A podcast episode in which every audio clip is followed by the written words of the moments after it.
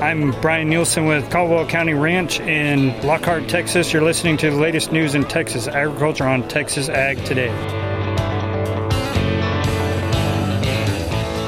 Welcome to Texas Ag Today, a daily look at the latest news in Texas agriculture.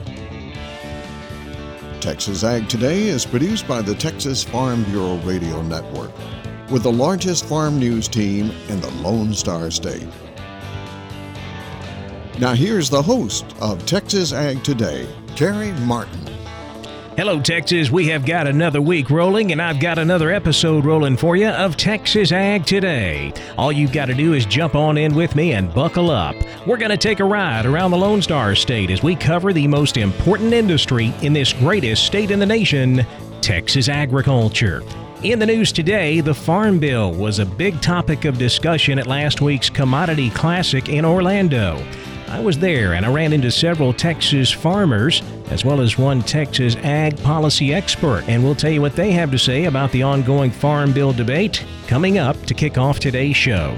My name is Kerry Martin. I'm your host along with the largest and most experienced farm news team in the Lone Star State, and we're all standing by to bring you the latest news in Texas agriculture, from the piney woods of East Texas to the rocky ranges of the Trans-Pecos, and from the Panhandle down to the Rio Grande Valley. There's a big change coming concerning the use of antibiotics to treat cattle.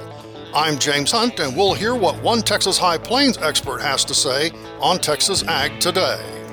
Concho Valley cotton farmers in West Texas are optimistic for the upcoming season with new technology available and the hope for timely rainfall. I'm Tom Nicoletti. I'll have a report from San Angelo on Texas Ag Today. March twenty twenty-three in Central Texas looks favorable for agriculture producers. This is Doctor Shane McClellan, and I'll have more from Waco. We'll have those stories plus Texas wildlife news and a complete look at the markets all coming up. The twenty twenty-three Farm Bill was a big topic of discussion at last week's Commodity Classic in Orlando. While there, I caught up with Dalhart farmer Robert Gordon, who's currently chairman of the Texas Corn Producers Board. I guess the main thing on the Farm Bill is we need to protect our crop insurance. That's probably number one. There needs to be a lot of discussion on the Title One and the Farm Bill. It hasn't worked like we thought it would. When you have to go in and do ad hoc disasters over the years, we need to get a, a program set up to where we don't have to do that every year. Have something that works for everybody. You know, of course, we need to, you know, you want to try to keep food as cheap as we can, but we still have to make a living. Our costs are going up tremendously, just like everybody else's. That was also the opinion of Tulia area farmer Eddie Womack. He sits on the board of directors for Texas Wheat Producers. He says there's a big need right now to strengthen the farm safety net programs like A R C and P L C. It's super important right now. Our target price is pretty close to four dollars. And, you know, the market now is eight dollars. And all of our expenses have increased. So what we're trying to do is get that price moved up. And then also as we go forward into the Farm Bill, that it steps up as we go through the years as well. And those input costs show no sign of a relief anytime soon. Well, diesel prices eased up a little, but like our fertilizer still are, is still high. You know, seed costs is outrageous. You know, things that just like everybody else in the United States is suffering from this. You know, our, our prices have probably increased twenty, twenty-five percent. So will these things get addressed in the new Farm Bill? I ran into one of the nation's premier ag policy specialists at the Commodity Classic, Doctor Joe Outlaw with the Agriculture and Food Policy Center at Texas A and M. He says it all comes down to the budget. Honestly, I think that we're we're kind of waiting. We're waiting to see if they have any success getting any additional funds for this Farm Bill.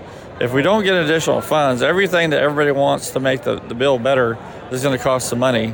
So really, I'm waiting to see what's the budget outlook for the Farm Bill, and I think we'll know more by the summer.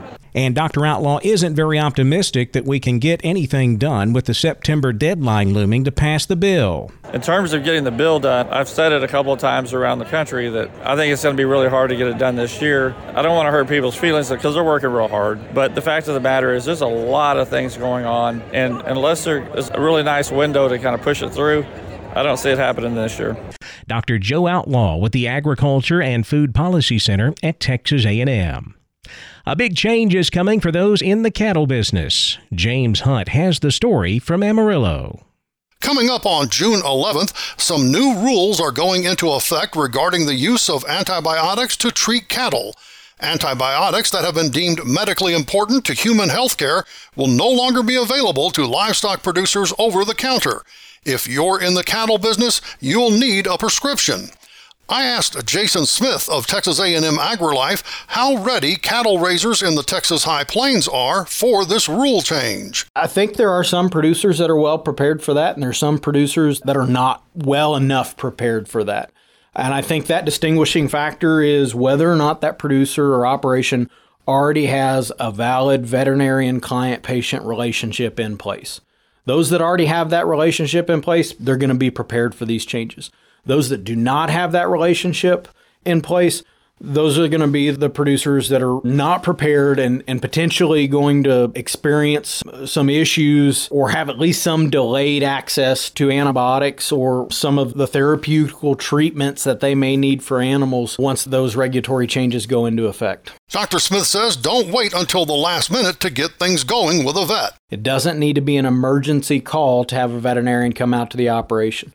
Invite them out on a day you're working cattle. Invite them out on a day where they're not busy and you're not busy. Use that as a means of establishing the relationship so that after those changes go into effect, you're ready to go and it can be a seamless transition. Once again, that's some advice from Texas A and M AgriLife beef cattle specialist, Doctor Jason Smith. And to say it again, the rule changes go into effect on June eleventh. I'm James Hunt on the Texas Farm Bureau Radio Network. Concho Valley cotton farmers are optimistic about the upcoming cotton season. Tom Nicoletti tells us there are a lot of new technologies on the horizon for cotton growers. I'm reporting from San Angelo today at a Delta Pine Cotton College where about eighty farmers from the southern rolling plains gathered to hear a number of presentations about the future of cotton and the present uh, cotton technology that is available to them as uh, they look forward to the twenty twenty-three growing season. And my guest here is Eric Best. He is a Bayer Cotton Portfolio Lead. He is uh, based in Lubbock. And uh, Eric, summarize for me uh, what you uh, told the producers as uh, they look forward to this next growing season. Well, first of all, we hope hope it rains, right? We've had two pretty extreme years going from twenty-one to twenty-two, but optimism is there. You know, a lot of growers really excited about some of the new stuff coming.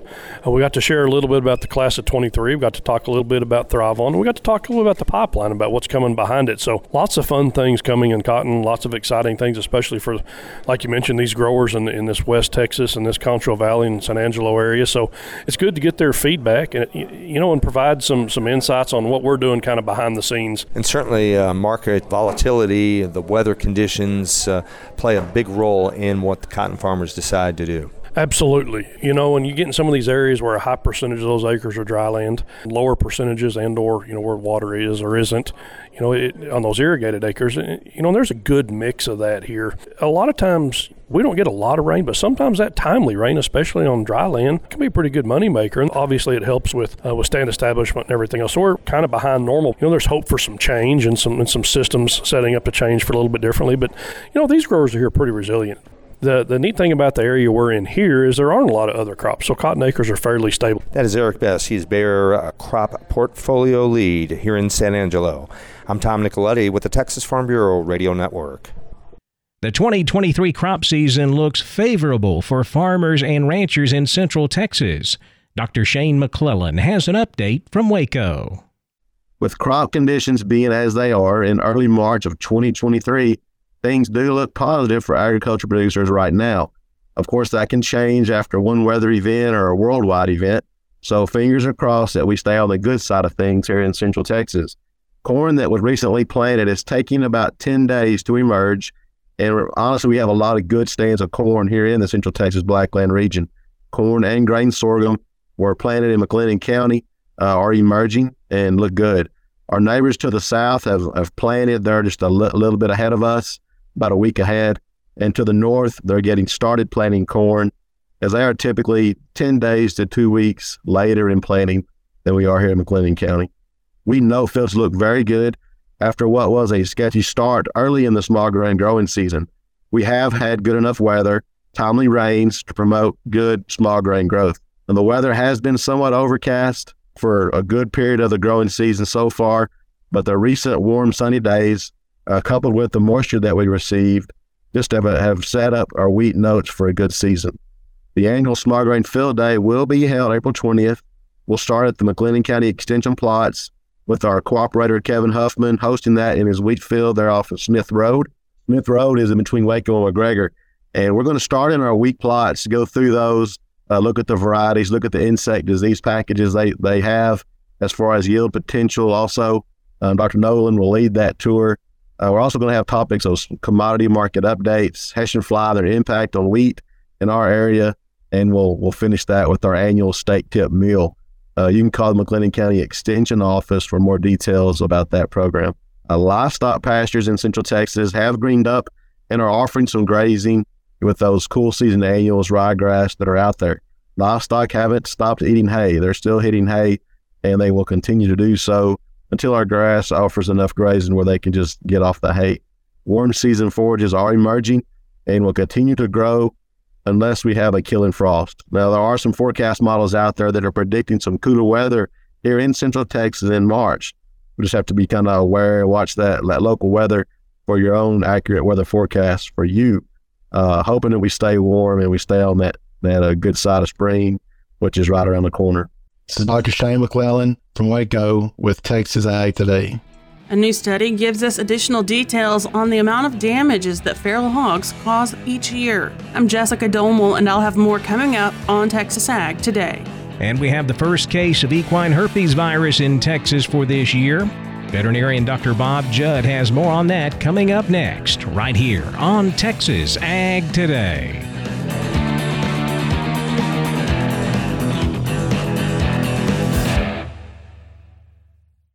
Texas Farm Bureau has served farm families in rural Texas for nearly ninety years. We're pleased to offer new affordable health care coverage choices for all Texans through Texas Farm Bureau health plans. You do not need to be a member to inquire and apply. Plans are available anytime. There is no open enrollment period. Our United Healthcare Choice Plus network of providers is one of the largest available. For more information about the different plans, how to apply, or to get a quote for you, your family, or your small business, visit t f b health dot com. We're keeping you informed on everything happening in Texas agriculture on Texas Ag Today. The first case of equine herpes virus for this year has popped up in Hood County, Texas. Doctor Bob Judd says this can be a deadly horse disease. The neurological form of equine herpes virus is a serious problem in horses, as it is contagious to other horses and can be deadly. There are multiple equine herpes viruses, and equine herpes virus one is the virus that causes the neurological form of the disease, but can also cause respiratory disease and abortion. Vaccinations are approved for the respiratory and abortion form of the disease, but there's no vaccination approved for the neurological form. Equine herpes virus commonly occurs at large horse shows, likely due to exposure to other horses and the stress of hauling to the horse show and the environment. And this is the case in this horse infected in Hood County near Granbury, as the infected horse had just returned from the National Western Stock Show in Denver that occurred in late January of this year. Equine herpes is such a concern because it tends to occur after exposure at large horse shows where a large number of horses are potentially exposed. The horse in Hood County has been quarantined and is being treated by a local veterinarian. Usually the first symptom in horses with equine herpes virus is a temperature over one hundred two degrees Fahrenheit. So if your horse was at the Denver show, it is important to check your horse's temperature twice a day for fourteen days. Also, when you return from any show, sterilize your tack and trailer and keep the show horses separate from the rest of your herd for three weeks to make sure they don't develop a disease. Symptoms of equine herpes virus myeloencephalopathy include fever, nasal discharge, incoordination of the hind limbs, and sometimes a head tilt. I'm Doctor Bob Judd. This is the Texas Farm Bureau Radio Network. A new study gives us additional details on the amount of damages that feral hogs cause each year. Jessica Domel takes a look at the study in today's Wildlife Report.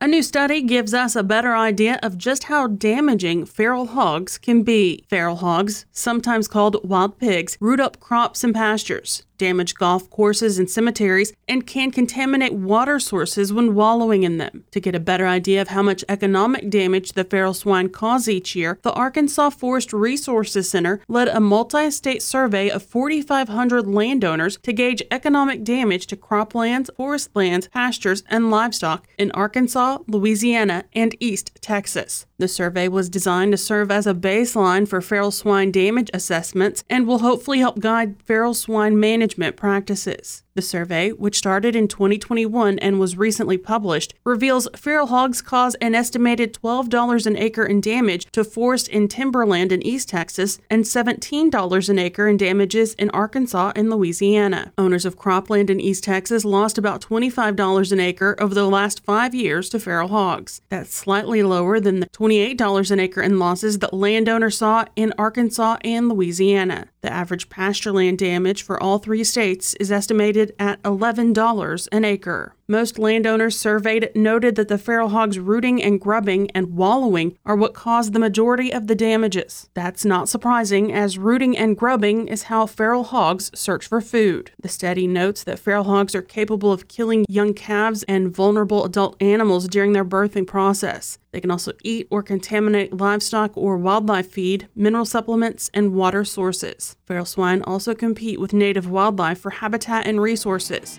For the Texas Farm Bureau Radio Network, I'm Jessica Domel. It was a down day for the cattle market to kick off the week Monday, but the cotton market took a big jump higher. We'll check out all of Monday's livestock, cotton, grain, energy, and financial markets coming up next. Keep it right here on Texas Ag Today.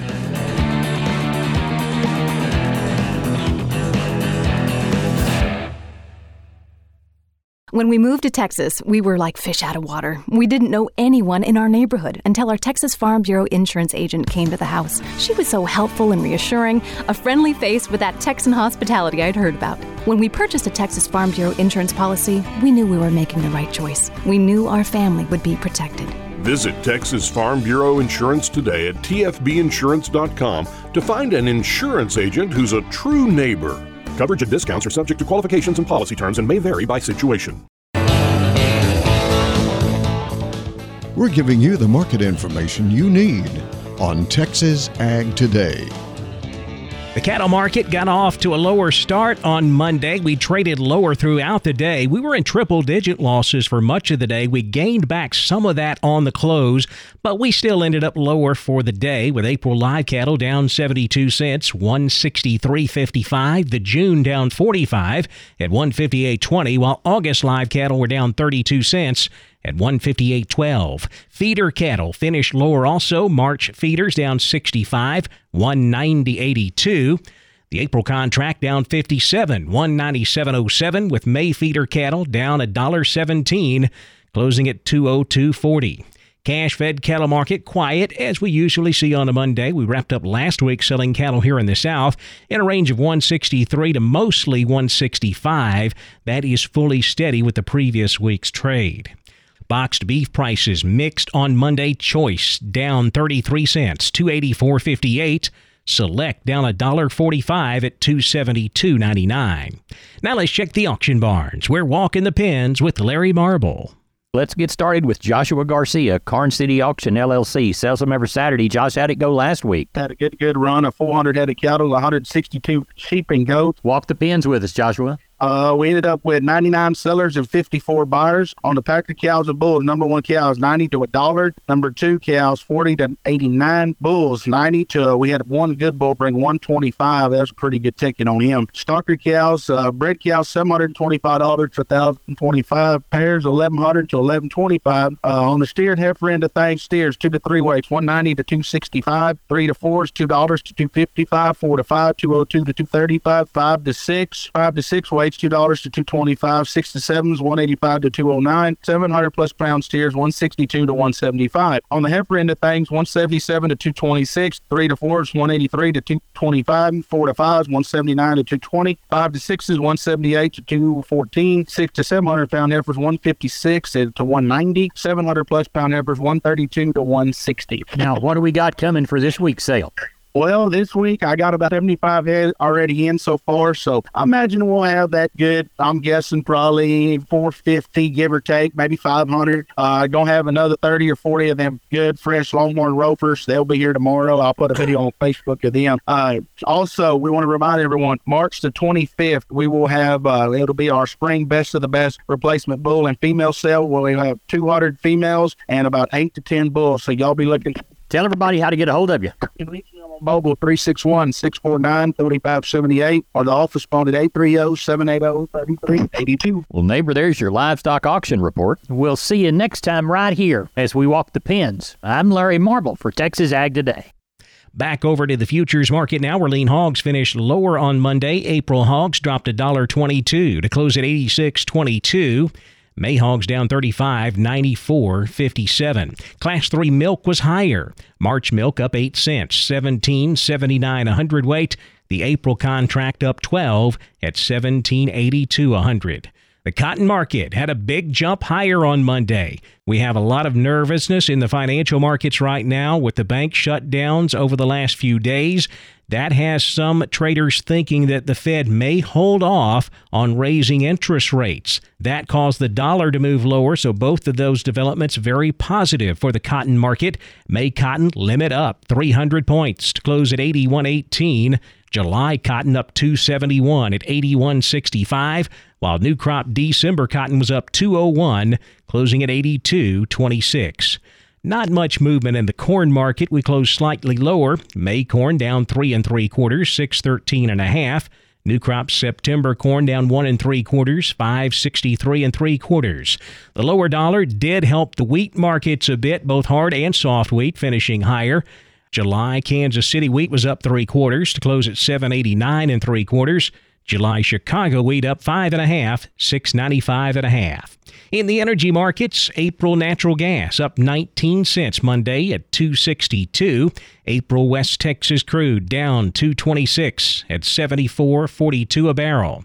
The financial markets were mixed Monday afternoon. The Dow down ninety points at thirty-one thousand eight nineteen.